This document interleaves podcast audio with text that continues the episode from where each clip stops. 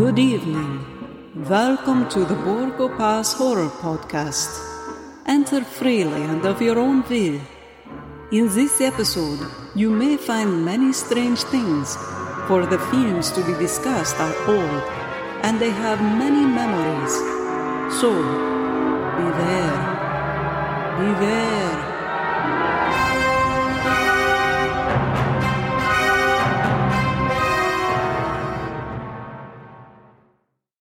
Greetings, guys. Welcome to the Borgo Pass Horror Podcast. As always, this is Scott. Uh, this is Jim. And this is Livio. Full hands on deck here at the pass. And um, I'll say that the air itself is filled with monsters, or it feels like it's filled with monsters. There's a really good reason for that. We've got special guest, um, horror documentarian, um, author, former past member, Mr. Greg Mank joining us tonight for uh, The Bride of Frankenstein. So welcome, Greg. And again, thank you so so much for you know taking the time to to be with us. It's my pleasure, and it's terrific to be with you all again. Such an important film for for me. I always it's. I, oh God, I, I, hate to say you know anything's my favorite because it just seems like you hmm. know things can change you know depending on moods or, or the day or the, the year. But I got to say, for me, Bride is and has been for a long time. I think my probably my top Universal film, and for, for a lot of different reasons. So you know, to be able to cover this um, makes me both happy and a little nervous because to make sure I, I, do this thing justice. So I, I appreciate you uh, you joining us, Greg, lending your, your your expertise and your knowledge to this film. Sure. Let me ask you this as we get started. When did you first see it? How old were you? Great questions. I must have been, I would say seven or eight. Um, so here on the North Shore, and Jim and I talk about this all the time because we both had, you know, different TV shows that would come on as when we were kids. So in my neck of the woods, it was Creature Double Feature, and it was, you know, Sunday mornings or Saturday mornings, and there would always be like a Godzilla, King Kong, something more sci-fi, mm-hmm. and then it was something more along like the Universal, the uh, the MGM's, like a, a Mummy, and you know, Bride was always something that was on a heavy rotation, you know, at least in the Boston market. So yeah, I saw this one very early on in my uh, in my childhood. Yeah, I think I came to this one a little later, probably in my teenage years. I think I'd I'd already seen a lot of the big ones, and I'd seen Wolfman and and Wolfman versus uh, you know Dracula. Frankenstein meets the Wolfman. I'd seen Dracula and some of the other ones. Um, and then this one just uh, I guess it just wasn't quite available until um, until I started really getting into the films and studying them and and and stuff. So, so it's a little bit of a later addition for me, but but that again, as, as Scott says, this is. I mean, if, if if you can make the analogy, this is. I mean, Bride of Frankenstein is the Casablanca of classic monster films, even though it was made before Casablanca was actually made. Um, it is. It, it's the yardstick, right, by which we kind of measure how good, how well made, and how how fraught with with meaning a film uh, like this from this era can be. So, yeah, it's a it's a big one. I think I was around the same age uh, as Scott was. I was probably six or seven. So I, I, started, I really started watching these movies at an early age. The, the, the very first movie I ever remember seeing was Dracula. Uh, and the second one was, was Frankenstein meets the Wolfman. But I was, I think I was about seven years old when these started really coming out on, on VHS around 90, 91, uh, somewhere in there. And used to have a, like a mom and pop video store. And, and, uh, I would always come in and, you know ask the owner for to to get these monster movies and he, he would order them and come in and i just would wear them out so i think mm-hmm. i hmm. saw this around that age somewhere between six seven eight years old you know i think i was 16 I think it was. I think, in fact, it might have been the last big Universal horror film that I caught up with. Um, I, I, think I had seen all the other Frankenstein films, and uh, all the other key titles. And for, for some reason, Bride was elusive. It just took a long time to actually get uh, get on the air on a channel I could see uh, back in those days and all that. And I finally did. I finally caught up with it and thought, wow, you know, I've been waiting all this time for this. This is uh, this is this is super. You know, uh, what a shame I didn't see this earlier. So um, so yeah, yeah, and, and it, for me, it came at the tail end. So, I mean, so of all the films you saw before Bride, Greg, what did you gravitated me obviously now looking at your you know your written career and you know you sort your career and, and, documentaries you know frankenstein you know very near and dear to you but at the time as being in a younger you know younger man know did you feel that Um, God, like that passion for it, or did it did that come in at a little bit later date? Well, it's funny. I think probably I really got hooked. Um, I was seven years old, you know, so it was way before Bride. Uh, and I think the film that really did it was Son of Frankenstein. I just thought Son of Frankenstein was magnificent. I, everything about it, the cast and the sets, and and um, and of course the scene that always stuck with me was that wonderful scene where uh, Karloff's Monster found Lugosi's Igor dead and you know, looked up and let out that incredible scream. And uh, I just was so moved by that, and it just stayed with me. Um, so I thought that was probably um, that and the original Frankenstein were sort of in a tie as far as uh, you know the the uh, the top films for me. And then all this time later, Bride of Frankenstein uh, finally showed its face, and um, you know, uh, there were so many things. Of course, later at that point, there were things I could appreciate that I would not have appreciated necessarily, you know, earlier on. I mean, for example, the opening. You know, I'm sure as a seven year old kid, I would have thought, you know, gee, what's what's this about? You know, it's it's where's where is this coming from? It was sort of like when I was a little kid and saw Frankenstein meets the Wolfman, and they started to sing, you know, in the uh, square. And I thought, wait a minute, what is this? You know, you're not supposed to sing in a Frankenstein movie. Uh, so, um, you know, I was able to appreciate a lot of the things that, that were in there uh, by, by seeing it later on. And then, you know, having seen it so many times, seeing Bride so many times over and over again, uh, you know, picking up so many things that are just so unique and fantastic and, and uh, subversive and and and just just brilliant. Just a re- remarkable experience every time you watch it. Yeah, it really is. It's one of those films. I feel like I pick up something new every time I see it. Um, yeah, and it's definitely it's it's more of a mature a mature film than say you know Frankenstein. Like Livio, you went the other day to see you know Frankenstein, Dracula, and you know yeah. your young children, you know, or you, you mentioning your daughter. I don't want to tell the story for you, but you know, wept at the end of Frankenstein. And I mean, for my whole life, you just read these stories about back in the 30s and the 40s, and you know, these poor children going into the theaters and bonding so much with the monster that it was.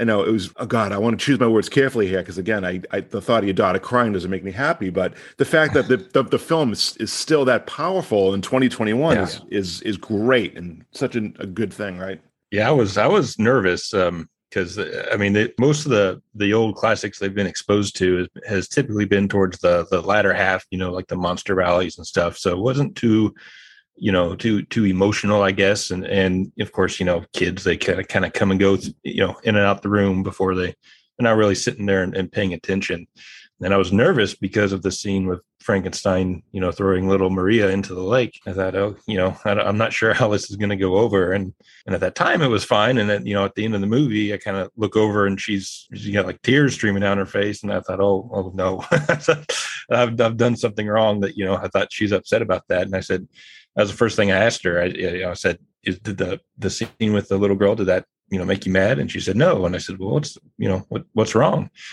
And she said she was just sad that the monster died you know and and, and i said oh i said well why is that? And she goes well because he he was just made. He didn't know how to act. He didn't mean to do all those terrible things but everyone was just so mean to him. And and i just thought you know same thing. I mean i you know hated seeing her upset obviously but i mean the fact that you know here boris karloff you know 90 years later is is still you know reaching out and and getting this re- reaction you know out of out of out of the audience. I think that just I, I, I doubt there'll be many movies made in 2021, 90 years from now that will that will have the same same reaction. So I thought it was awesome. That's great. That really that's very very impressive. Mm. No, I mean the reason reason why I was still talking about these films, I just what a great great story. So I want to start digging into this, um, get into the movie. But I know Livio, you had a uh, a little sidebar for, yeah. for Greg, so please, please do this, and I'm going to uh, I'm going to bite my lip and try not to laugh too hard. Yeah, I have to, I have to uh, throw back. So I don't know if Greg remembers or not. So, but I actually met Greg in 2004. It was the Monster Bash convention in 2004, and I'm I'm giving away my age here, but I was 20 years old back then, and uh, you know I, I still had known Greg through his through his books and commentaries and stuff like that, and huge fan then as I am now. And I remember um, I would, you know, was kind of wandering around the, the lobby and I, I saw him standing there and I had this opportunity. So I thought, okay, I'm to collect my nerves and go up and I'm to introduce myself and tell him I'm a fan. And, I was going to ask for his autograph. And, you know, I went up and, you know, said, oh, you know, Mr. Mank, I'm, I'm a big fan. And, and I really, really liked your book on Karloff and Lugosi. Would you mind? I had a picture of uh, the black cat of Karloff and Lugosi. And I said, you know, would you mind autographing this for me? And he kind of looks and goes, how dare you speak to me? And um, you know, it was a little. I'm kidding, of course, kidding. uh, no, it was it was a it was an awesome experience. It was a great thing. You know, there's a another horror historian named Tom Weaver describes Greg as uh, every monster kid's best friend, and I, I think that's you can't put it better than that. You know, you won't find a nicer nicer guy to talk to. So I'm just had to throw that out there as a as a story and and just thrilled to be here talking about this with you. Well, that's very very kind of you, Livio. Thank you. Thank you very much. I really appreciate that. So let's get rolling. Bride of Frankenstein, of course, 1935, starring Boris Karloff as the monster. I should say, simply billed as just Karloff. And how powerful is that? That opening title title shot of you know Karloff in. Um, of course, the great Colin Clive as Henry Frankenstein. Uh, Valerie Hobson this time playing Elizabeth Frankenstein. You bet. Uh, Ernest, which we'll get into. Um, Ernest Thesiger as um, just a wonderfully perverse Doctor uh, Pretorius. Um, and of course, Elsa Lanchester as um, oh, the monster's bride slash uh, Mary Shelley, which we'll get into. So, I know, Greg, you had some, um, you know, some some dirt to drop on us, but let's start talking the early, you know, pre-production of the movie. And I, you know, kind of doing just a little bit of research. Had read some of the the floating titles out there. The early titles were, you know, the New Adventures of Frankenstein. I think it was one of them. Um, the Monster Lives, Return of Frankenstein. What can you um, tell us maybe some about the uh, the early the early beats of this film? Well, it kind of goes back to a kind of crazy situation, and that is that um, in 1933, in June 1933, um, Karloff walked out on Universal. All right, and of course, he since Frankenstein, he had made the Old Dark House and he had made the Mummy. He's a big star. Uh, but in early 33, he went to England to make the Ghoul, and while he was there, he was, he was having a wonderful time. First time he'd been back in London since he had left, like in 1909, and uh, and and everything. And he wanted to stay a little longer uh, to enjoy himself. He wanted to he actually got an offer to make another film there, and he you know telegrammed Universal, "Can I do this?" And they said, "No, no, you have to get back right away." we want you to do the Invisible Man. And uh, uh, Karloff said, well, um, you, you, know, all right. So, so you know, he, he got on the ship and came back uh, very reluctantly to do this, and uh, gets off the ship and uh, gets a trade paper and reads it, and, and he sees this headline: Universal negotiating with William Powell to star as the Invisible Man. All right. And so he came all the way back here to hear that Universal was negotiating with a different actor to play the part. As it turned out, William Powell turned them down, so they were back to using, you know, to the idea of using Karloff. But he reports back to Universal. This is the, you know, June 1933. They owe him a salary raise, which they hadn't given him. He says, you know, I'm due for a salary hike. They say, well, we're really sorry, Boris, but you know, these times are tough, this is the depression, and so on and so forth. And uh, we're gonna, you're gonna have to keep working, you know, at your what you've been receiving all, all the while. And Karloff said, that's it, I'm gone. And he walked out.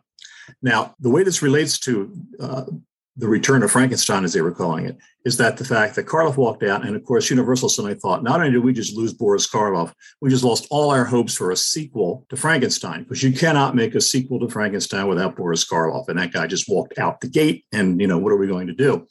So within 48 hours, you know, they have a deal cooking to getting back.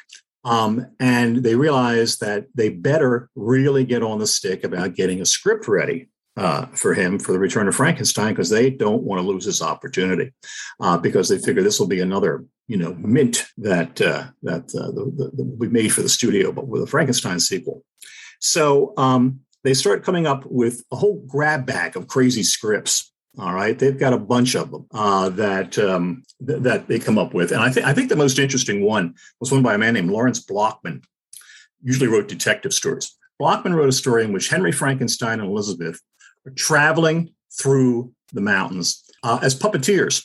All right, they they are traveling incognito, trying to hide the fact that they're Frankenstein's, traveling through the hills incognito, and uh, they, uh, they, they are part of a carnival. And so it's a pre-code film, of course, at this point, and the film is sort of a mix of Frankenstein and freaks. All right, I mean it's it's really way out, way out on the edge.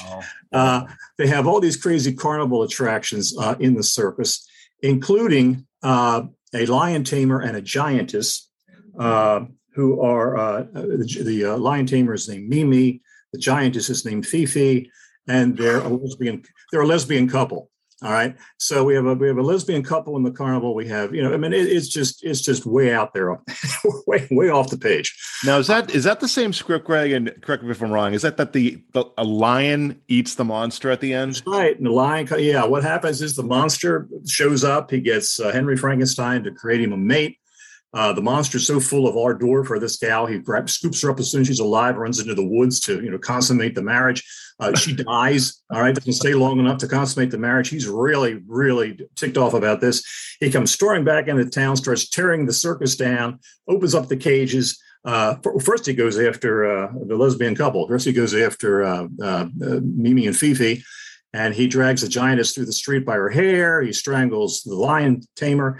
Uh, and then finally, he lets this lion out of the cage, and he and the lion have this fight to the finish and the lion wins. Sounds so, like a cross between Murders in the Zoo and uh, Frankenstein. Yeah, yeah, yeah. It's crazy, crazy stuff. And uh, apparently, this script though just really laid an egg with everybody. I mean, nobody liked it. Uh, it was such a it was such a disaster. Apparently, Universal didn't even send it to uh, you know to the censorship office to, for to, for a review. I mean, they just say this is this is hopeless. We got to hope for something better. Um, and so what happened was that they eventually uh, they, they hooked up with a fellow whose name you all know uh, John L. Balderston. And um, John L. Balderston, of course, had his name on the credits for Dracula and Frankenstein and the Mummy and this sort of thing. And Balderston rewrote uh, the script. And a lot of the stuff that's in Bride of Frankenstein as we know it today is uh, material that, uh, that, that Balderston brought into the game. Uh, the prologue with Mary Shelley, uh, for example, it was was was a John L. Balderston contribution. All right, and um, the, the, the monster getting again it's a, we're, talking about pre-code here. So uh, the monster at one point uh, is in the woods and he, he, spies on a cottage of peasants and he sees uh, the man and woman making love. So he learns about what physical love is. All right? This sort of thing. Uh, the little when the little girl who lives with that family sees him though she screams in terror. So the monster goes berserk and he starts smashing the cottage apart in his frustration, at one point, you know, he, he, he actually smashes a statue of the Blessed Virgin holding the baby Jesus. You know, we start to get into that sacrilegious kind of thing that we see coming up later in Bride, uh, and so on and so forth. And of course, he learns to talk in the script. This is this is where he, you know, he moves away from the muteness and starts to talk. And um, there's something missing from this script, though, that is very important. The next one, that is that there is no Dr. Pretorius. Instead, there is a priest named Father Gerard. And Father Gerard is an exorcist. All right. And so when uh, when Henry Frankenstein begins to create this bride for the monster, because the monster says he'll kill Elizabeth if he doesn't, all right. Um, uh, then uh, you know they they have um, they got trouble on their hands, and um, uh, there you know there's all this disaster and, storm and Sturm und Drang that goes on, and um, uh, the the bride comes to life. Uh, she's she's not a very nice monster. Uh, she's she's attractive, all right. In Balderston's script, she's got you know hair rippling down to her waist and all this kind of thing. But as soon as she comes to life, she's got a she's got the hots for Henry, right? She wants something to do with the monster. She she she's she's got it for Henry, and uh, and actually actually she starts to almost you know seduce him right there on the spot in the laboratory. Once again, the poor monster gets you know very very upset, very angry, kills Henry, kills Elizabeth, all right. And um, by this time, he's speaking, and the, uh, the, the priest, the exorcist, speaks to him and teaches him about God and said God loves him. And the monster falls on his knees and looks to the heavens. Says God love Frankenstein because he calls himself Frankenstein. God loves Frankenstein, and wow. uh, you know has this this beatific moment at the end. And then lightning hits the laboratory and blows it all to pieces and the monster is killed and the priest just left there to kind of you know take in the the, the scene so um so it's obviously god doesn't love him that much that much no he's he wants to get him out of there. He's he's had it. There's only so long he can do things like you know like he's been doing in that script. Right. so so it's it's it's wild. And both scripts had all kinds of crazy you know pre-code material that that uh, that would have been you know very very out on the edge. Uh, the one, in fact, uh, that um, that Blochman wrote, I believe, is the one uh, in which um, you know when when uh, the monster decides when Henry Frankenstein says, "All right, I'll I'll create a bride for you." The monster goes looking for parts, body parts, and at one point there's a scene supposedly where you see a bunch of nuns, you know, in a procession, and they're on their way into the convent, and right behind them is the monster following them along. And of course, they go inside and he gets in there with them and the doors close and he's screaming in pandemonium. And then he, oh, he, he wipes out an entire convent of nuns. All right. So these, these writers are having a damn good time, you know, putting this thing together uh, up to that point, and uh, and uh, it's really it's, it's really pretty wild, pretty wild stuff. But um, it's interesting that before the one, one last thing to mention here before we get into the movie, and that is that even with this, the the movie almost it almost didn't get made at this point because there was this enormous civil war, this enormous uh, family quarrel at Universal. You know, we all know about the Laemmles, Carl Laemmle Sr., Carl Laemmle Jr. Carl Laemmle Sr. gave Carl Laemmle Jr. the studio basically when he was 21 years old to, to run as he saw fit. And Jr. did a great job. He did, you know, All Quiet on the Western Front, which you know, won Best Picture Oscar, and started Dracula and Frankenstein, a whole horror genre, this kind of thing. And um, his father, I think, was a little jealous of him, and also his his father was really shocked by the kind of movies that Junior was making. All right, I mean, he's really upset about this. He's, you know, I mean, Junior in 1934 produces The Black Cat, when we, we all know about the black cat, right? I mean, you know, he produces a scene in which, you know, Bela Lugosi skins Boris Karloff alive on a rack, right? And he also uh, produces One More River, which is a story about, you know, uh, a sex pervert who beats his wife, all right, played by no less than Colin Clive, all right, is the sex pervert, uh, this sort of thing. And that movie's condemned by the Legion of Decency. And so old man Laemmle is thinking, you know, what have I made here? What have I done by putting my son in charge of the studio? Look at these awful movies he's making. I got to do something about this. This is a disaster. All right. So he uh, he has a party and he says, I'm going to send Junior on a three month vacation, three month trip actually, to uh, all over the world to go on a talent search. And uh, for the for the sake of the studio, I'm going to send him on this search. And um, he uh, he uh, sends him to New York to board the, the ship to go to Europe. And as soon as Junior is in New York, the uh, um, senior, his father, puts his son-in-law, his own son-in-law, Stanley Bergerman, Junior's brother-in-law, puts him in charge of the studio, stabs his own son in the back. All right basically sends his son into exile in New York and then from there to Europe, or you're planning to send him to Europe. Junior collapses when he hears the news. Now, the significant thing about this is that when this happens, all of Junior's projects are on hold, which means at this point, there might not have been a Bride of Frankenstein. All right. Because if the old man had anything to do with it, he might have just pulled the plug on the whole thing. Because, you know, if he caught wind that they were writing these scripts in which, you know, uh, you know, there was these religious statues being shattered and and nuns being, you know, ripped to pieces and all this other kind of stuff that was going on in these early scripts. Uh, you know, there was, you know, we, we might as well just, you know, completely throw this project out the door. Um, so uh, it went on for several months, wondering what was going to happen. Finally, um, uh, Junior came back and um, came back, in fact, on Christmas Eve, came back to Universal. And he said, You know, I'm not being pushed around anymore. I'm taking over here. I'm going to make sure my films get made.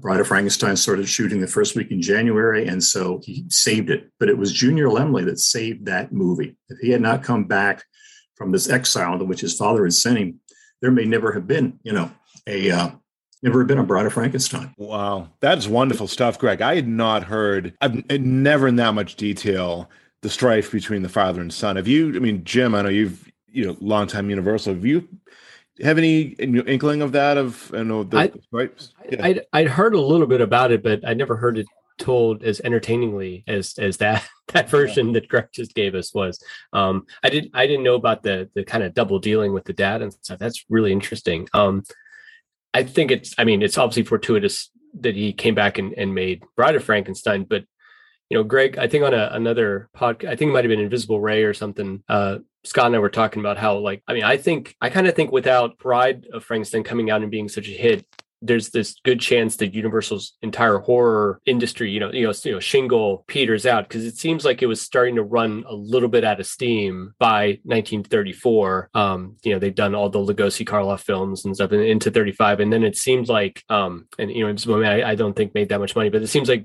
Bride of Frankenstein injected with a whole new to bunch of electricity, right? You did. You're absolutely right. Yeah. Mm-hmm. yeah. Um, and then we have from there we have the Wolfman, Frankenstein versus Wolfman, Monster Mashes, uh, uh, and into the 40s with man-made monster and all the other fun stuff yeah yeah yeah no you're absolutely you absolutely hit it on the head that's that's that's precisely it if that if that film had flopped uh, it would have been the end of the road. Yeah, Yeah. super important. Great. And without that, you- do we end up getting Godzilla? Do we end up getting Hammer films? Do we end up getting right? You know, Yeah, that's right. that's Exactly. the legacy. Anyway, Yeah, the, I mean, the only thing I'd really, you know, heard much about, you know, with Bride is really just Whale's, you know, disinterest. You know, obviously he thought, you know, he didn't want to play himself out. He always seemed like he was very, you know, I don't know, just kind of nervous of, you know, of, you know, doing the same thing, you know, over and over again. You know, I mean, it's just, he like he did, he put out Frankenstein. He thought, you know, he's kind of been there, done that.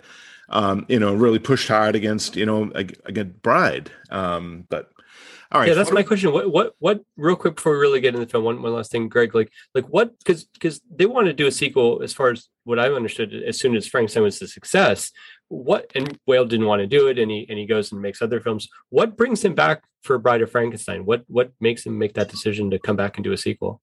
I, I think he was attracted really by the by the uh, the more subversive elements that, that they were getting into the script, uh, and the fact that he could go into this these areas with it that um, that he hadn't gone before, and he had just had an incredible fight with the uh, with the censorship office, the production code over that picture he one more river that we mentioned, which he had directed, and um, I think he kind of enjoyed that. I think he kind of enjoyed going back and forth with the uh, with Joseph Breen, who was the censor, and kind of, kind of playing this cat and mouse game with him about what they could actually put on the screen and what they couldn't, and and how he could disguise.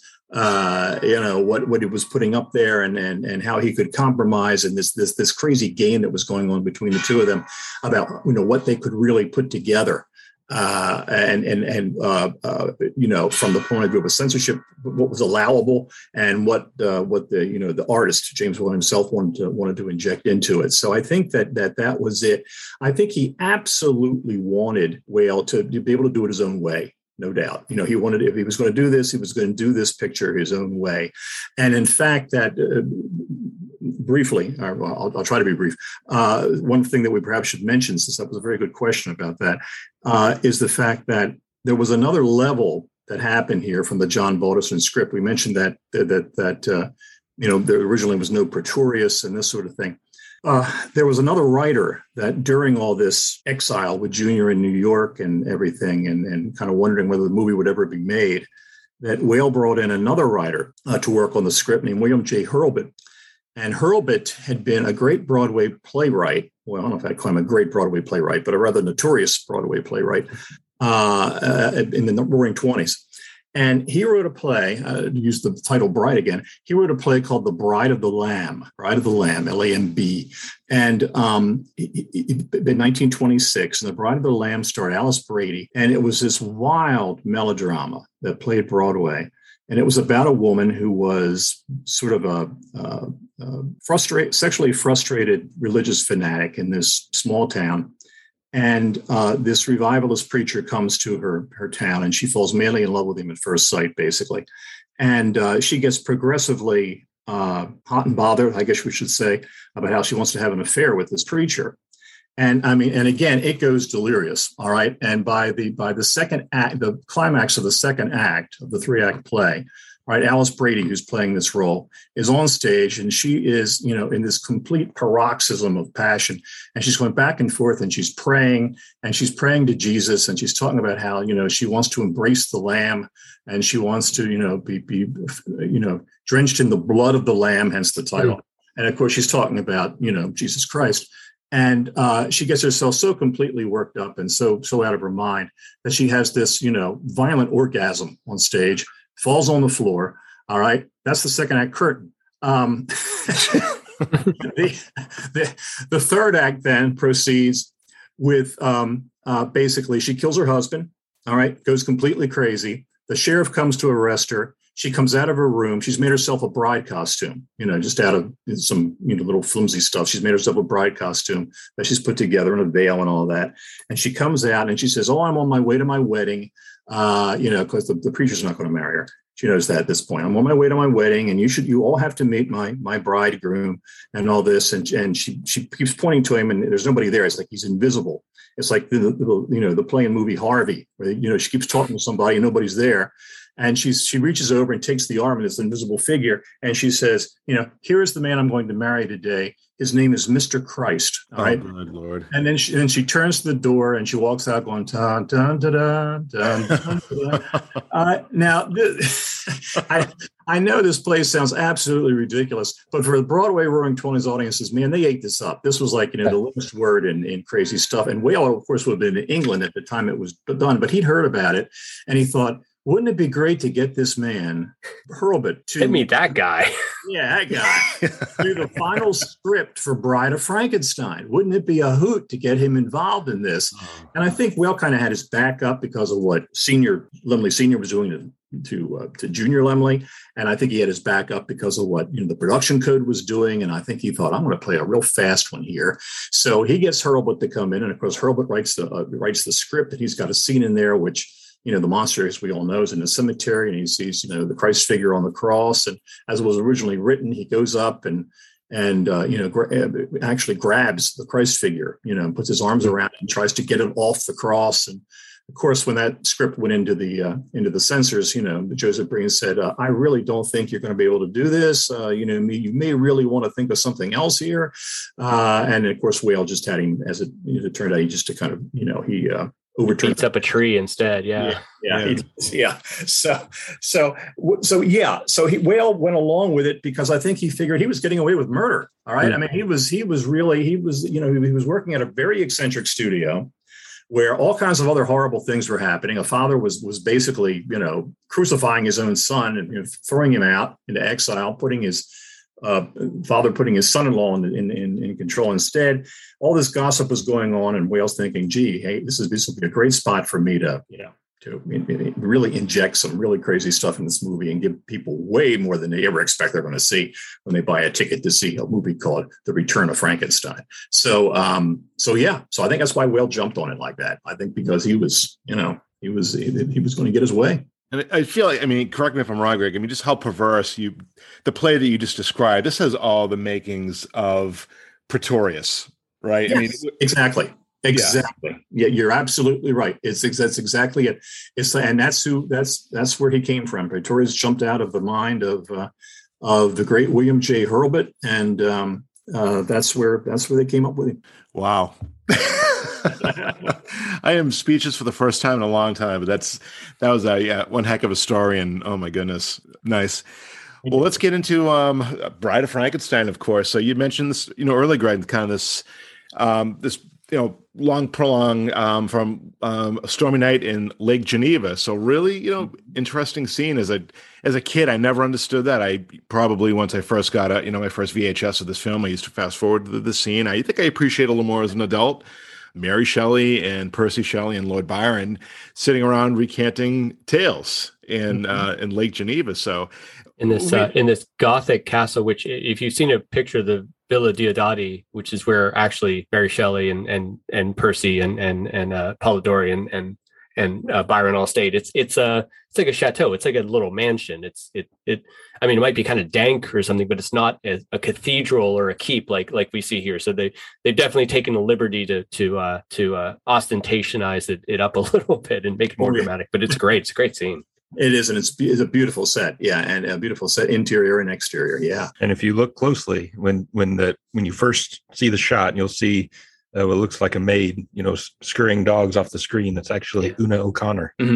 I didn't recognize without the screaming. I got to be honest with you. yeah, not, not hysterical in it. Yeah. yeah That's that's a that's a good thing to point out, Livio. Yeah, and, and the wonderful way she can walk, you know, without it looks like without her feet touching the floor. That kind of like little She glides. Yeah. glide uh, floats through the room. Yeah, her little scuttle yeah But yeah, I mean, I think, I mean, Mary Shelley, of all, you know, she deserves her own. I mean, never mind podcast episode. She could almost have her own podcast. And this weekend away with, you know, Lord Byron and, you know, Percy Shelley talk about perverse, you know, stories of of that, you know, of of their summer away together. But um, we'll we'll keep it uh, we'll keep it quick here. So yeah, basically retelling the story of um, Mary Shelley, and they were, you know, the stormy night here in in Geneva, and you know, obviously Mary came up with the story of Frankenstein and scared uh, the britches off of uh, especially more Lord Byron, um, you know, and Percy, the great poet. Um, and you know, in one breath she's like, "Well, I don't want to talk about monsters," blah blah blah blah blah, and then she's like, "No, we're not done yet. I'm going to tell you another story." And starts rolling right into um, kind of the next the the, the the after the demise of the monster, um, kind of this this new story. So it was kind of kind of interesting and um, which, how- is really the second half of the book. Really, the the whole his his sort of uh, exodus into the wild you know the monsters uh, him meeting the well in the book it's a it's a family with an older man in, in our version here it's a it's a hermit. Um, a lot of that's and then and then obviously the the creation of his bride is, is happens in that back half of of the actual novel. So it makes sense that she's actually saying like no no no there's a there's another section of it here you know dig it and and here we go. And it's a great device to to recap what we what happened in the first film obviously because not everybody in 1935 or is is has, has seen the 31 and they don't have access to it. There's no home video. There's no anything to to you know do a ca- catch up like when you see the next marvel movie or incredible hulk or, or whatever now you know like you can watch the first one again remember everything. Um it's a great device. It, it works great. And the casting of of elsa lanchester as as Mary Shelley and is is so smart and ahead of its time and and just and and like a, such a good wink um that it's easy to overlook it now when when er, you know a lot of stuff is supposedly supposed to be that clever but but this was this is a little bit of an insight. This is great. Yeah it is. It, it's very very effective. And um and, and she has such a great characterization there with Mary Shelley. She's so yeah. sly and kind of, uh, you know, has this sort of little lascivious air about her. And um, something else that, that happened with that scene, and uh, I'm, I'm, I'm, apparently dragging your entire podcast down into the mire with, with these stories. But uh, when when they uh, when they finished the film and and and showed it to the to uh, you know the, the censors to to Joseph Breen, the first thing he came back with for them to cut is he said there are too many close breast shots of Mary Shelley in the in the in the first scene. Uh, you're going to have to go through and take them out.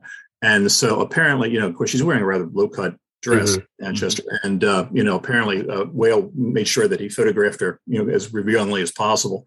So that was one of the things that Whale did agree to do, uh, as far as cleaning up the film, is that he did remove some of the more overt um, uh, shots of, of yeah. Mary's some of the shots look of her look a little blown up too. They they might have just yeah. like you know done it or whatever. Um, but I think it, I mean it makes sense because what they're, what they're kind of hinting at is is the fact that Mary Shelley did have an open relationship with her husband and and was on occasion with other men as he was with other men as well. I think they were both with Byron at some point or another. So it, it kind of it, it again it's that wink of like these people enjoyed a lifestyle that is not typical to the average 1930s film yes. viewer. Yeah, absolutely. Yeah, if, it's not, not what they're used to. if you go back and listen to the uh, to the score. So uh, a lot of the score is actually still exists and is available now on on CD for this movie. But this this cue, the the prologue and kind of minuet, as as Franz Waxman has titled it, it runs about five and a half minutes long. Obviously, much longer than the scene in the movie. So you can kind of you can listen to it and maybe get an idea in your head of, of all the various things that they had to trim or cut out. Oh, right. Oh, that he would have scored it to, and then they then they cut it, so they've got to trim the, the music and yeah. stuff. Yeah, that's brilliant. Well, since you since you opened the can here with this uh the open relationship weekend here, Jim. Uh, now now all I can picture is like Lionel Atwill sitting on a couch, like just smoking a cigar, just like taking this all in. Like it would have been his kind of scene. Absolutely, like he's like the he's like the the, the keeper of this like party, or I don't know, or Charles or anybody. Yeah, it would it would have. Yeah, exactly. So again, it's just it, but it's just like the reality of a lot of these actors and filmmakers' lives and Whale's life in in, in, in general is that it, it's the open secret that no one's allowed to say out loud. And I, again, I, I, just think it's one of those ways he has of subtly you know, you know, inserting uh, some, uh, you know, a sort of subversive agenda into something without. It's it's again, we always talk about the, the Charles Laughton thing about how you, you can't censor the, the twinkle in his eye, you know. Mm, yeah, very, very true. Yeah, so a really quick scene basically brings the viewer up to speed on what happened in the 31 Frankenstein, and you know, as we cut to um, uh, Frankenstein, uh, Bride of Frankenstein 35, we're right at the the burning mill, and um, a scene to go, we have um, you know the classic Una O'Connor, Minnie kind of holding court here. So Minnie is a kind of a you know works for the Frankenstein estate, and she's I don't know she's a maid or just kind of a, a housekeeper, I guess. But um, you know, holding court, she's kind of like I, I feel like she's kind of the rabble rouser of this little village. You know, if there's something going on, Minnie's always there and you know kind of poking her nose into things so you know minnie's there right at the the base of this burning mill um, and she has a you know it's kind of some um, some cute dialogue with her and um, E. Clive, who now plays the Burgermeister in um, yeah. Bride of Frankenstein. So they've got a There's, you know kind of a cool, cool little cat and mouse thing. And yeah. there's obviously been an election at some point for Burgermeister during the chase of the Frankenstein monster because now suddenly suddenly uh, uh, uh, Lionel Belmore's out and E. Clive has suddenly become mayor now. So that's right. but he's good. He's fun. He's we we loved him. And uh, again, he's he's an Invisible Man. Whale consistently uses the same people over and over again, obsessively. He, he puts Dwight Frye in this film in another role as, as Carl, as, as opposed to to Fritz and stuff. He's he's I don't know if he's loyal as to his cast as much as he is. I think he. I, I mean, as as a filmmaker, I can say like you know if you develop a shorthand with a certain actor and and that's X amount less effort or you know thought or time you have to put into something, and you can just bring back the the, the old the old crew. Everything gets that much easier, and you know what they're going to bring you. You know what Una O'Connor's going to bring you. yeah, we've just a lot of screaming. Yeah, Whale was a huge Una O'Connor fan, so um, yeah, the wreckage of the the mill. So the belief is that the monster has perished in the flames, and um, crowd disperses. So now we have Hans, who I guess name change from the first film. It's Maria's dad. So if you remember the 31 film, Maria is a little, you know, cute girl who um, is thrown into the lake innocently and, and drowns. So now we have Hans, who's Maria's father, um, who needs to see uh, the bones of the monster. You know, he's still seeking revenge, and he has you know anger and and hatred towards this, this thing that you know murdered his his daughter and his wife, and so he ultimately falls through um, the um, you know the burning um, wreckage of the mill into this you know little underground um, waterway where we meet the monster for the first time and this is always such a fun scene because you can see just the wonderful job of Jack Pierce you know showing you know the monster's been through a fire and yeah. he he wears the uh, damage of something that's been you know burned and um, just some a wonderful great shot of the monster here. I agree and it, you pay attention to the you talk about the expertise of that makeup throughout the film. It's it's progressive you know his mm-hmm. his, his wounds will heal his hair will grow you know from the first time you see him to the to the final scene. Yeah. Just a wonderful wonderful job by jack pierce to to really kind of follow that that continuity. Uh, I'm not even sure how many people, even at the time, picked up on that. So it, it, that's a fantastic, fantastic makeup job. Yeah, it's so, so, and you also, I'm sorry, Greg, you also just get to see the seam that goes not only just across his forehead that we know so well from, you know, from from the first film, but it also like cuts down his temples and over his ears. So you you really see this. You can see the engineering that went into taking the top of his head off and putting the brain in. It's not just that simple pie cut around the top. There was it was a process, and they they make a point of showing that. It's it's incredible. The bolts. Uh, Greg, you going to say something? And just uh, just what uh, what we were saying there, that that is just an incredible job with makeup, and the thought that went into it is about how it changes as the film goes on. Yeah, yeah, Pierce really was he was, he was remarkable at what he did. And there's so many stills, you know, even today of I don't want to say like Halloween costumes, but so many stills of the monster, and it's stills from this film. And he's got, you know, kind of the burnt hair, the burnt cheek cheeks, and, and whatnot. So a layman would probably just assume that's what the monster looked like. But of course, us four, you know, being the astute um, that we are, no, it's it's the the the, the effects of this uh, of this fire. But just a, a, wonderful, wonderful scene. So ultimately, the monster um, kills Hans, drowns Hans, comes up, pulls his poor wife down. She takes a very very nasty fall under the watchful eyes of a of an owl for whatever mm-hmm. reason. Monster comes up and face to face with Una O'Connor, Millie, and, and so in my notes here, I just have I just call it quote the Una O'Connor thing, and yes. I in my mind I just I know exactly what that means. And oh man. the manic manic silliness of of of her being is just incredible it, it, vibrates it's incredible yeah yeah you know it's funny with that scene that that again to get back to the censors for a moment that um when when they saw the finished film that uh, breen said uh the the, the drowning scene w- with hans uh, is is too much. You have to you have to take it out, um, and to be indicated off screen. And uh, Whale said, "Well, I'll I'll trim it a little bit. All right, I'll make it a little shorter." And uh, and Breen said, "Well, all right." And he said also, I, I the, the, the scene of the of, of, of Hans' wife, you know, coming bouncing over the wheel and you know, fit down into the water. That's way too rough. That has to come out. And uh, Whale said, no, no, I won't take it out. I won't take it out. And um, so it stayed in. Uh, you know, I mean, uh, it, you know, and basically Breen said, well, then, then you let it be on your head. If it goes out into the various states and the state censors all complain and, you know, yeah. give universal hell about it, then you'll have to be the one to answer for it. And, and um, well, so there, there won't be any problem. Uh, so, Did they ever, do they have, have issues, Greg, with the original Frankenstein? So I'm thinking, you know, that the very one of the last scenes of Henry being tossed off that windmill and just that body hitting the blade and just stops in you know stops in, in mid rotation. It, it's such a nasty scene. Um, it is, yeah, it is, and it's very you know because you really have come to uh, sympathize in a way with. Uh, you know, with with Colin Clive, despite you know the fact that he's made a monster and so on and so forth. Uh, and so when you see him, you know, take that really rough uh, demise, well, well, what originally is, you think is a demise, and you know gets thrown off the off the balcony, and you know, yeah, like you just like you say, and hits the the vane, and that happens. It's like, oh wow, boy, he's really yeah. paying. He's, he's paying for his sins. That looks like it hurts. Yeah, yeah. that's dreadful. Yeah. In, in fairness, uh, I've probably seen Bride of Frankenstein in the theater three to four times. I'm not sure over the years.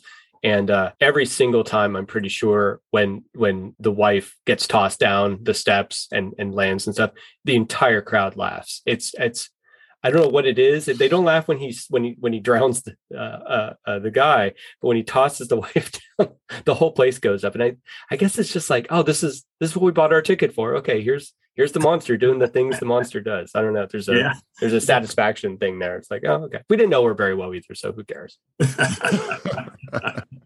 you know, you wonder too, and that that you know, as we, as we mentioned that in, in, in Frankenstein, he's he's called uh, the, the, little Maria's father is called Ludwig, and that he's called Hans, and um, in the Bride of Frankenstein, and when uh, you know the monster's coming up out of the mill and puts his hand up, and she says she she sees him and she says, "Oh, here, give me your hand, Hans. Give me your hand, Hans." right. And my uh, my wife Barbara and I have always thought that you know Welch probably wanted the name change because he loved the way that sounded. You know, give me your hand, Hans. Just had such a nice comic ring to it that he said, oh, no, nobody will remember he's Ludwig. Just call him Hans. So, oh, what's your vector, Victor?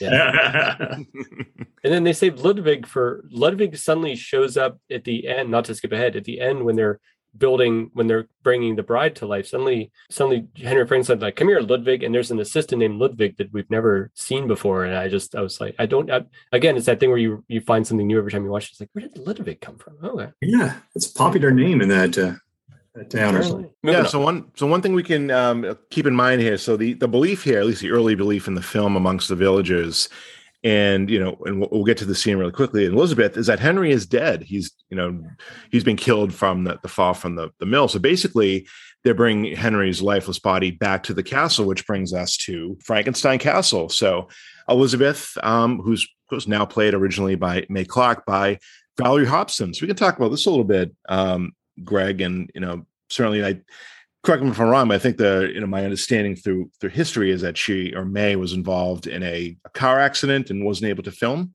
Yes, she had been in a car accident, and uh, she also had had some um, sadly some emotional health problems and had been in and out of, of hospitals and and things had kind of you know gone downhill for her. And of course, also the thing, part I'm sure a, a significant part of it was that Valerie Hobson was on contract Universal at the time and uh, Mae Clarke no longer was. So it was, you know, very easy to sort of pop Valerie Hobson into that role.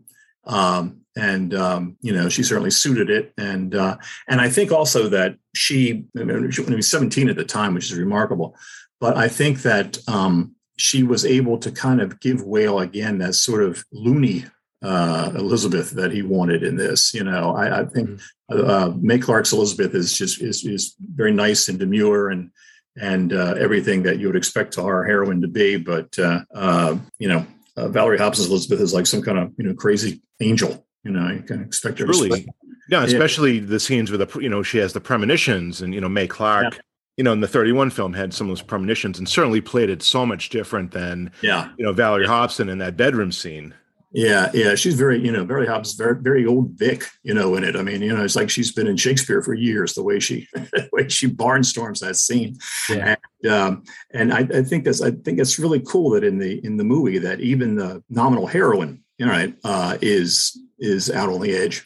You know that she suits the style of the movie. Well, she's the, you know, she's the other title character. She's she's technically the Bride of Frankenstein too. So that's I, right. I think that's it's right. interesting that I think she has to be the match for the the, the monster's mate in a way. So I think bringing her into her, making her just Scott, you and I have talked about how she's kind of almost like a medium, um, like between like this world and the next and stuff. She she brings this like ethereal thing. I also think of that way she's more like Mary Shelley too. She she makes me think more of a more of a, a gothic romantic character rather than a someone of the 30s which Mae Clarke tends to kind of come across as yeah yeah so so question for for greg i know that Mae Clarke was was a little taken by Colin Clive, which does, by the way, translate, especially on the big screen. Having just seen the original Frankenstein in the in the theaters, you can see uh-huh. it in the way that she looks at him.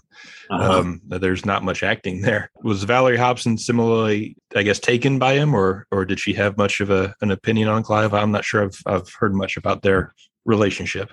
Uh, she felt rather sorry for him because she could tell that he was in pain you know, uh, uh, emotional pain. And uh, she said that that she felt that you know that he seemed like the kind of man who couldn't uh, fight back against his his own problems. That uh, you know that there was some kind of great sensitivity there that uh, that they that they couldn't. Um, you know that, that that she wasn't really sure where it was coming from, but that she could sense it, some sort of torment. And um, uh, briefly, know one of the funny stories she said. She said that what you know, Whale was such a it was so all business about the film that when she shot the first scene with Clive, which was when she goes into the bedroom and does the, you know, the the angel of death speech and all that, um, that Whale didn't even introduce them. You know, that he just said, "All right, you know, uh, you know, Colin into the bed, you know, Miss Hobson over here, uh, let's run it through." You know, and they ran it through, and he's all right, camera, and he did this. And they did the whole, you know, they did the scene in the different shots, and he, and uh, Valerie Hobson said, you know, at the end of it, she was very hysterical and and uh, you know, started laughing wildly and fall into the bed with him, you know, and so she did. She, you know, she spun around and fell into, you know, right there into, in the bed with Colin Clive. And and James Whale walked up and said, "Oh, by the way, Miss Hobson, this is Mr. Clive." and she, in her little negligee, and you know, yeah, that's right. Act like a crazy one. That's that's fantastic. Pretty darn Hollywood, right there. Yeah, yeah. So, uh, so yeah, no, she was a she was a uh, uh, you know she felt she knew something something was something was broken there with him. So yeah, it, it, even physically, and it's I don't know. It's it's it's interesting, I guess, um, if not a little sad that there's what four years difference between the original Frankenstein and and Bride of Frankenstein, and Colin Clive looks like he's aged a, a good eight to ten years. It, you you see similar things. I mean, if you look at Lon Chaney Jr. from you know the Inner Sanctums and House of Frankenstein in 1944 to Abbott Costello Meet Frankenstein in 1948, he looks like he's aged about 15 years. I mean, so the you know the effects of the self medication that a lot of the stars at the time put themselves through was was very evident. It's that all rye whiskey diet, yeah. Well, it sounds like two stories of Clive, you know, breaking his leg very shortly before the filming here, which I think, uh, you know, attributes to most of his scenes or a lot of his scenes, you know, laying in bed, sitting in chairs, you know, because he really yeah. wasn't in, unable or wasn't able to move or in so much pain. Right. Right. So. Yeah, another uh, uh, scurrilous story number eighty-five here, and that's uh, that that uh, when, when, I spoke with Valerie Hobson, which I was real thrilled to, to, to interview her uh, by telephone, in in in, in, in she was in, in England, and um, and she said, you know, she talked about the the fir- very first scene she's in, and she has that incredible satin gown on, and um, uh, and I said, "What a beautiful gown it was." And she said, uh, "And she said, oh, I, you know, with the fur trim and all that." And I said, "Yeah." She said, "Oh," she said, "No, I, I was awful. I, I, was walling around in it like an elephant. Uh, I didn't didn't like it at all." And she said, "And plus, uh, uh, uh, she said, you know, James Whale came to me and when we when it was time to before when I was supposed to get dressed that morning." And he said, uh, now it's, it's, very important that uh, you, you wear no lingerie at all under the dress. And she said, oh, and he said, yes, yes, it won't, the dress won't work if you have any lingerie on under it. So you can't wear any lingerie under the dress. So she said, you know, I had to play the scene knowing that I, I hated this dress and, you know, knowing that I was naked under it. And, uh, uh, you know, of course, today, I guess she could very easily get a, you know, a woman's rights group to come in and say, don't you dare tell me to do something like that.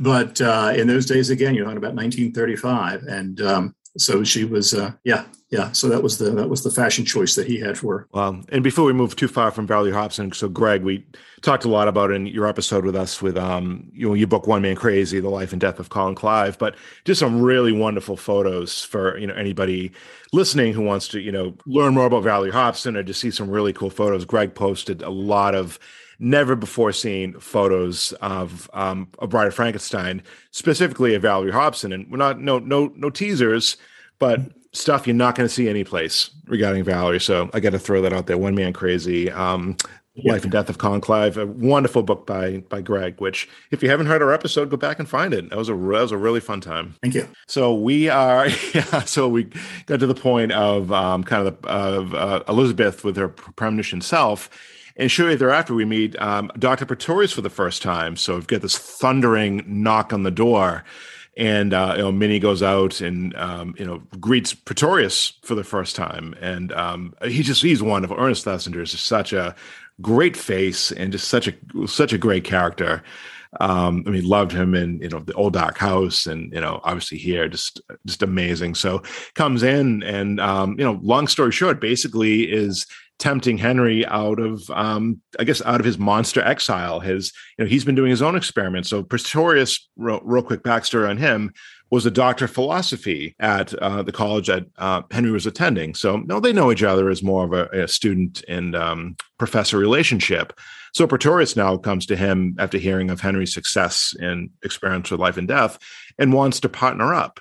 And Henry, you know, of course, who was you know near death at this point, um, who's actually now the Baron, which we can t- we could talk about. So it, I'm not sure how long of a time. Something else has happened off off camera too. Is yeah. that yeah that, that, that obviously uh, his his dad that goiter on the side of what's his name's uh, neck must have burst or something in Frankenstein because well it's Frederick Kerr.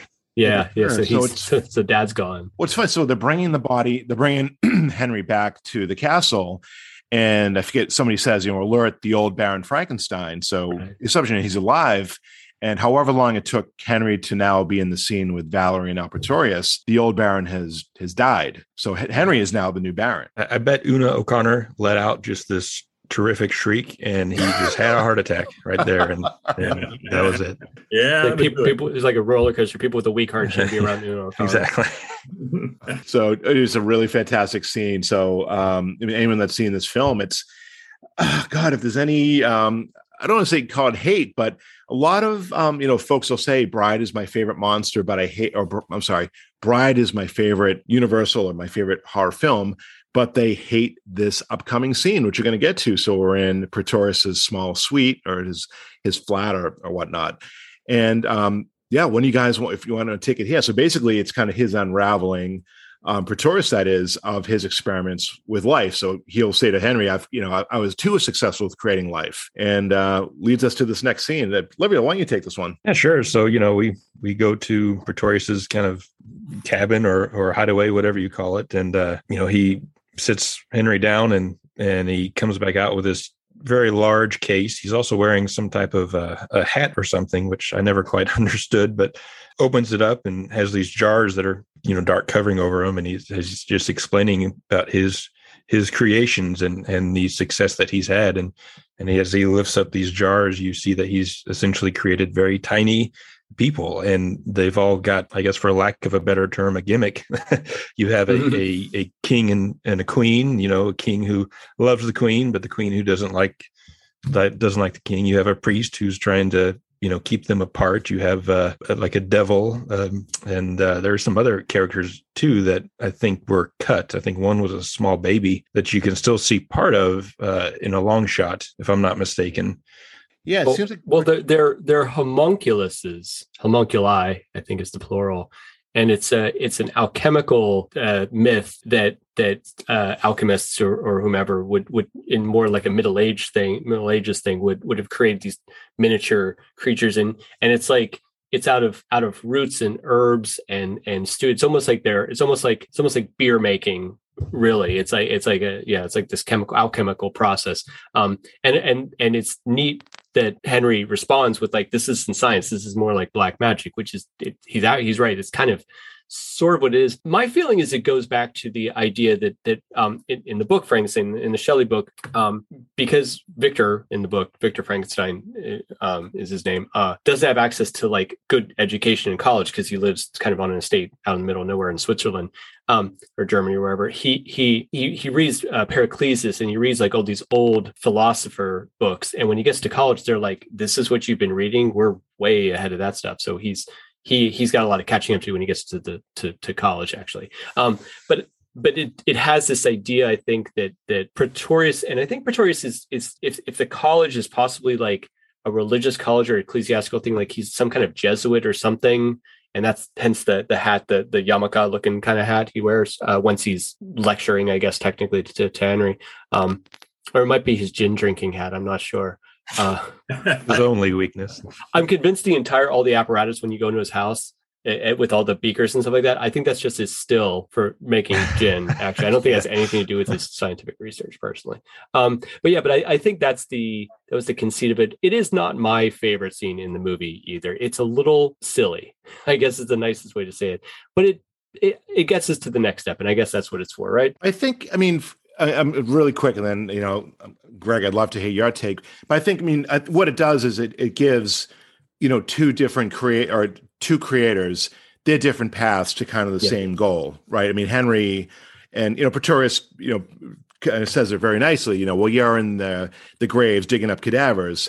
I'm growing mine, you know, from from yeah. seedlings like plants. Right. Um, right. So that's kind of kind of interesting to see. But you know, it, but one thing that Pretorius wasn't able to do was the size yeah. for whatever reason. So now coming together again, they can, you know, this unholy union could create this like, you know, this dream being. But yeah. And Greg, what do you think about this this scene and between all the the love and the hate out there over the you know from the years? What do you what do you think? Well, in a sense, I'm glad it's in the film because if it weren't, um, we'd be hearing about it forever about you know the long lost scene with Pretorius and the homunculi and and uh, you know how it must have played and what it must have looked like. And uh, you know somebody claims they saw the scene in you know 1966 at a theater and you know such and such and all this and it would be going on and on with these rumors about it.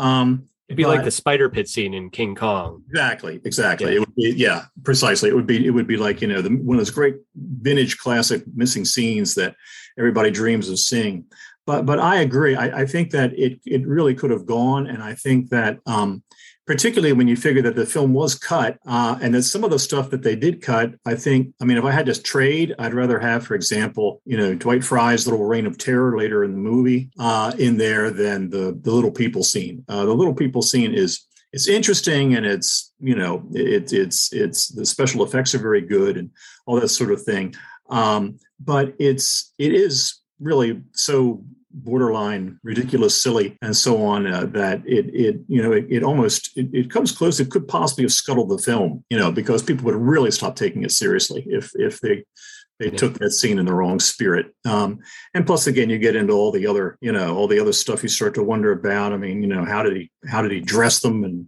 you know, when does he let them out to bathe? And, and it, it, you know, the mind goes in all kinds of, of, of, of, vile directions when you watch that scene about what happens with those little people. And so it's, um, yeah, I could, I could, I, I, I'm not a big fan of it. Okay. what, what happens to them when, when Pretorius is spoilers is, is killed at the end of the movie? I always wonder, like, th- he left him at home, right? So yeah, I guess they all starve. Or, yes, there's yeah. little skeletons. that yeah. king, well, that that king is really good with escaping. I'm thinking the king escapes, gets the queen, and that could be. Yeah, that king is spry. Yeah, he's yeah he could have. I think I think the most important thing about that little scene is is we get exactly we understand exactly what Henry understands is is this guy is batshit crazy.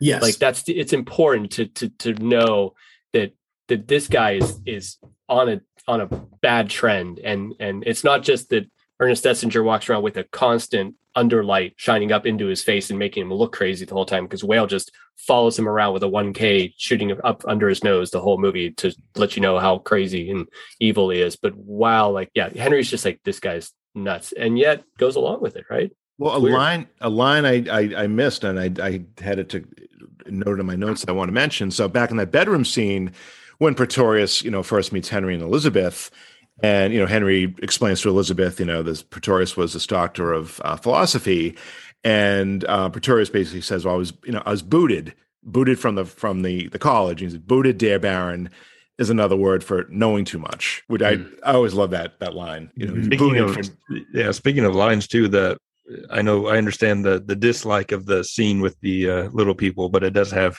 one of my favorite lines in the in the whole movie, and probably because just of the the story behind it. And and I know Greg was touching on this earlier about how Whale would find ways to get around the censors, and so Pretorius says, you know, follow your lead of nature. And then he says, or of God, if you like your Bible stories. And I believe, and Greg can correct me if I'm wrong, but I believe the original line was supposed to say fairy tales. The censors had kind of screamed about that, said, Oh, no, no, you know, you're going to upset some religious people and, and, you can't do that. Said, Okay, I'll change it to Bible stories. But the way that Ernest Thesiger says it is so much more of a, like a, a, a slap, you know, in the face of, of yeah. exactly what he was trying to do than, than fairy tales. I, I think it's a great, that's one of my favorite favorite lines in the movie. I think for that reason. And that is a great close up of Thesiger near the end of the scene when when uh, you know the, the, the, the, it's so intense and he and he looks at uh, henry and he says male and female created he them. And it's mm-hmm. just he's just so vile. He's like a you know, like a talking snake or something. He's uh, so you know he's he it, it, it's it's got its moments but i think overall it's um you know it it it it, it has it's dangerous from the point of view of kind of scuttling the movie early on and and kind of taking you away from from what the film's really supposed to be about. I th- and I think also that I think Whale was so agog about Ober Thesiger. I mean, he had known him in the London theater and respected him enormously and and thought he was great, as, as everybody did.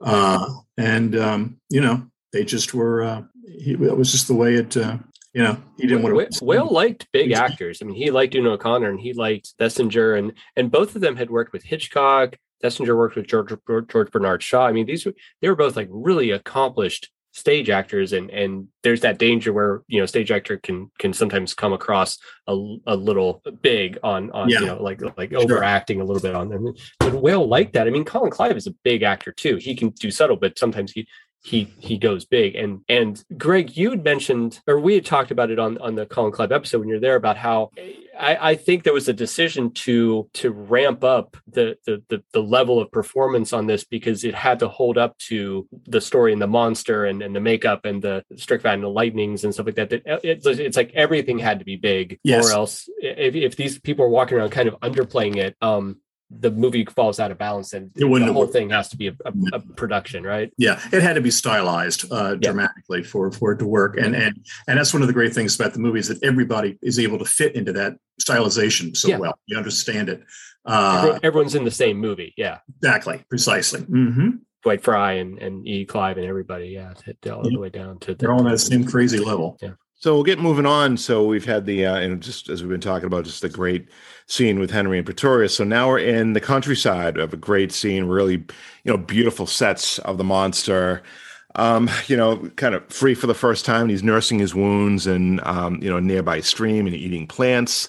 Um, this quick scene with like a little Bo Peep type one girl that he you know scares and um, falls into a pond and he tries to nurture her and of course she freaks out and you know basically alerts a couple of hunters that you know shoots the monster and the monster takes a bullet to the arm.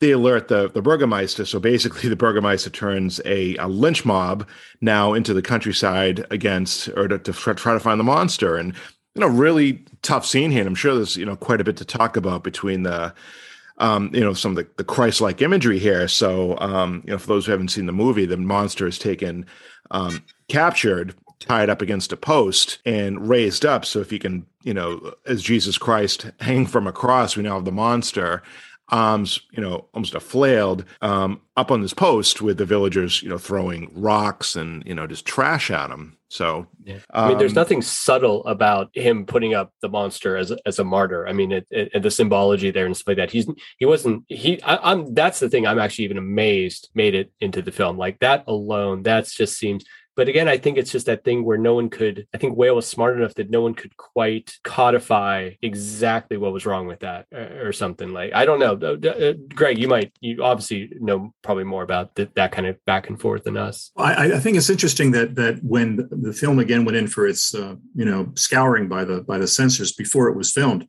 uh, this thing of the of the monster up on the up on the uh, the, the pole in the forest uh, went right past Joseph Breen. Hmm.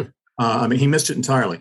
And and it's interesting because not only was Breen, you know, looking for that sort of thing, but uh, he was an ex seminarian. All right, I mean, he was he, he might have been a priest uh, had his life not changed.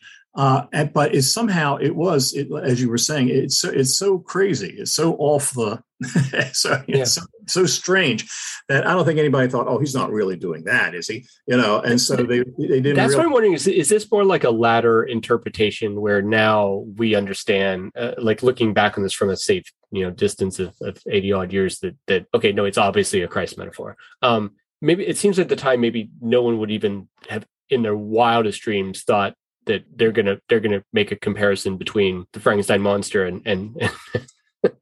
but there's so much there's so much Christ or religious imagery, you know, throughout the film. I mean, we we talked about it before, him knocking over, or we're not quite there yet, but you know, the statue of the bishop versus, and there's still scenes out there today that you can find of him trying to pull, you know, Christ off of the cross of the statue, and even you know, when we get to the hermit's hut there, that very very last scene of, um, I think it was a, I forget the, the name of the, the man, but the, who was working the lighting on the scene, and you get to see that crucifix over the bed of the monster, you know, yeah. shine.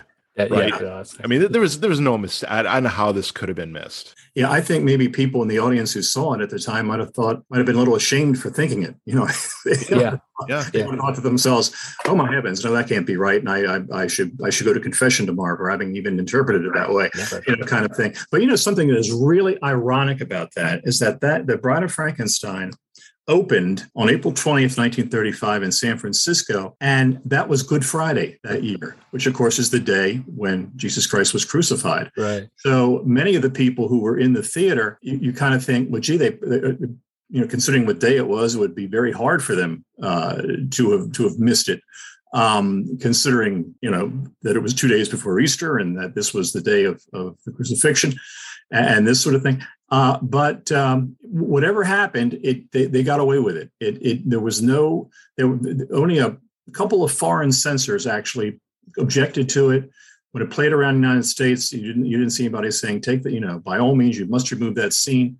It's so far ahead of its time that I don't think anybody in 1935 figured this is really what they were saying. You know, this was uh, no way, no yeah. way they're doing that. Yeah, exactly. So again, it's that it's and I think it's it's this thing Whale's doing where he's he's proving that he's smarter than Breen or, or any of the studios or anything. He's proving that he can he can say the things he wants to say, and he's smart enough to do it in a way that that no one can, no one you know, no one is is going to actively pick up on it uh, on a lot of it. So yeah, but yes. this this this scene where he does get captured and tied to the pole though in this what they call the I, th- I think is colloquially known as the the, the telephone pole forest. Um Whale's just doing the stuff with in in all these sets with verticality where where there's all these levels and they're running up hills and down hills and there's a waterfall and even um even uh you know the the sets in in Castle Frankenstein and and and in the, the keep with the watchtower and stuff like that. Like this is expensive stuff. They're building they have to build scaffolding and and, and build a, a ground set that goes up and stuff like that. This is this is real money but but it what it does it just keeps it from ending up and no offense to anything but it keeps it from looking like um the she wolf of london or or some of these you know the, the more just backdrop films that that that universal would would would crank out and stuff. This just has scope and and mm-hmm. Scott's that verticality we talk about that whale just could bring to a rectangular formatted film. And it's and it's just it's it's it's why whale is whale. The studio at the top of its game and a director at the top oh, of his game. Yeah, yeah. craftsmen and, and everybody they're just yeah. incredible. Yeah it's such a great point. We talk about you know verticality so much in the 31 Frankenstein to some of those interior scenes between, you know, Victor and Elizabeth, where, you know, maybe a, I don't say a lesser director, you know, a different director would have, um, you know, handled that scene so much differently. But just the verticality of that room of that first meeting, and you know, of course, you know, the the the um, the laboratory table getting, you know, rising and falling yeah, from the, yeah. the tower and those the, the, staircases, and it definitely it's it's Whale's fingerprints which, all over. Which this. he does one better in this. In this one, when the when the when the monster goes up, the, the, the camera's on a on a crane that goes down, and it adds this whole level of like Mhm. Ver- vertigo and stuff. It's just incredible. Like like he's doing Yeah. great stuff. He's also Whale's also he's cutting on action in these things, even these subtle things where there's a moment where Dr. Pretorius closes the door right when he sicks the monster on on on Elizabeth, and he's like now. And as he's closing the door on one side, it cuts to the opposite side of the door, and you see him closing and directing. Directors weren't doing that at this time. He Wales and, and I talked about this on the Invisible Man. Like Whale's creating the grammar of editing as we as we go here. I mean, he's he's he's laying down the tracks that that we still follow today. He's he's such a visionary. You can't under underestimate it. Speaking of, of laying down the tracks, when it comes to film music and original film Mm. scores, I, I think the Max Steiner score for King Kong in 1933 kind of gave everyone the blueprint of the modern film score. But I, I think, you know, and there's obviously other original music before then in, in earlier films. Um, but the idea that you would could have something like the music in this film that matches so perfectly um, without you know any of the as I call Mickey Mousing the what you see on the film, yet also matching it perfectly is is something that's just fantastic and, and is something that's just been copied over ever since. And there's so many great musical touches here, especially so the scene we're talking about where the lynch mob goes after the the monster and how it kind of builds and you you've got this you know thumping timpani to it where you know the people are yeah. are uh, going after it and the monster is on the run and it just the music you know i heard a, a film composer once say hey you know when the film goes left the music has to go left and that's exactly what what happens here it's it's just this whole score is just fantastic Yeah, i can't say thing enough can't things be about it underestimated either. Now this is this is so important for film, and from here it goes to Eric von Korngold and in Robin Hood and and and onwards into Stein, yeah, Steiner and everything like that. This is really an important moment in film music, right right here. Well, Li- Livio, I can't wait to, and, and I know you'll mention this at some point, but just that little piece, we'll call it like the bride's music. Um, it's really they played very early on in the film, but you know, as you know, the creation of of the bride and later on, just that that little piece. I, I think it's titled "The Bride." Yeah, there's so there's there's kind of three main themes throughout, and you hear all three of them in the main title of of the movie. There's the monster has a theme, it's you know five notes of the bum bum bum bum bum, Mm. and then you know of course there's the the bride and and then the Pretorius has his own theme, which is a little bit more drawn out as well. But yeah, they so from the get go, from the main title, you know, Waxman introduces the listener or the viewer to to these themes, and they follow the characters, you know, as as the movie progresses. And I can kind of jumping ahead here, but one of the the best things, I, I mean, still today, great example of how the music in the in a movie can can match each other without being too, as I said, cartoonish, is the uh, the creation scene and the the beating, you know, thump that matches the heartbeat, you know, and it goes on for a good 10 minutes and, you know, slowly builds as they bring the the bride to life. There's so much I think a lot of times when you when you think about classic scores, sometimes they classic film scores they they get a little bit of a bad rap because you imagine there's just this like over the top melodramatic, you know, you know, huge brass and, you know, sweeping romantical scores and stuff like that. And more often than not, that's not the case. Yeah. And the same goes for this one as well. The music can be very subtle, very scary, um, very beautiful. And it, it just, I could not think of a perfect match uh, to this. And it was, it was one of Franz Waxman. I mean, he's, he went on, he spent very little time at Universal before going on, I think, to Warner Brothers uh, and just having fantastic, you know, success really. So, um, but this is one of his, I think, first or second scores in, in Hollywood. And James Whale had already heard his work and I think already had him in his mind. And, and they had a chance at meeting at a Christmas party, I think in 1934. And, you know, Waxman was, I think, 29 years old around that time. And, and uh, Whale knew exactly what he wanted and, and he definitely got it. Wow, wonderful, great facts. He sure did. He really did. Mm. Thank you for listening to part one of our Bride of Frankenstein episode. Tune in to part two coming up. Thank you for listening to this episode, but the fun does not stop here. You can follow and interact with the show's hosts and listeners online on Facebook, Instagram, and Twitter. The Borgo Pass Horror Podcast is a presentation of Shadow Camera Film and Entertainment. This episode was edited by Livio Marino. The music was composed by Sean Gould. Opening and closing narration are by me, Kat Herons. Show titles and graphics created by Jim Towns. Thank you for listening, and we'll see you next time on the Borgo Pass Horror Podcast.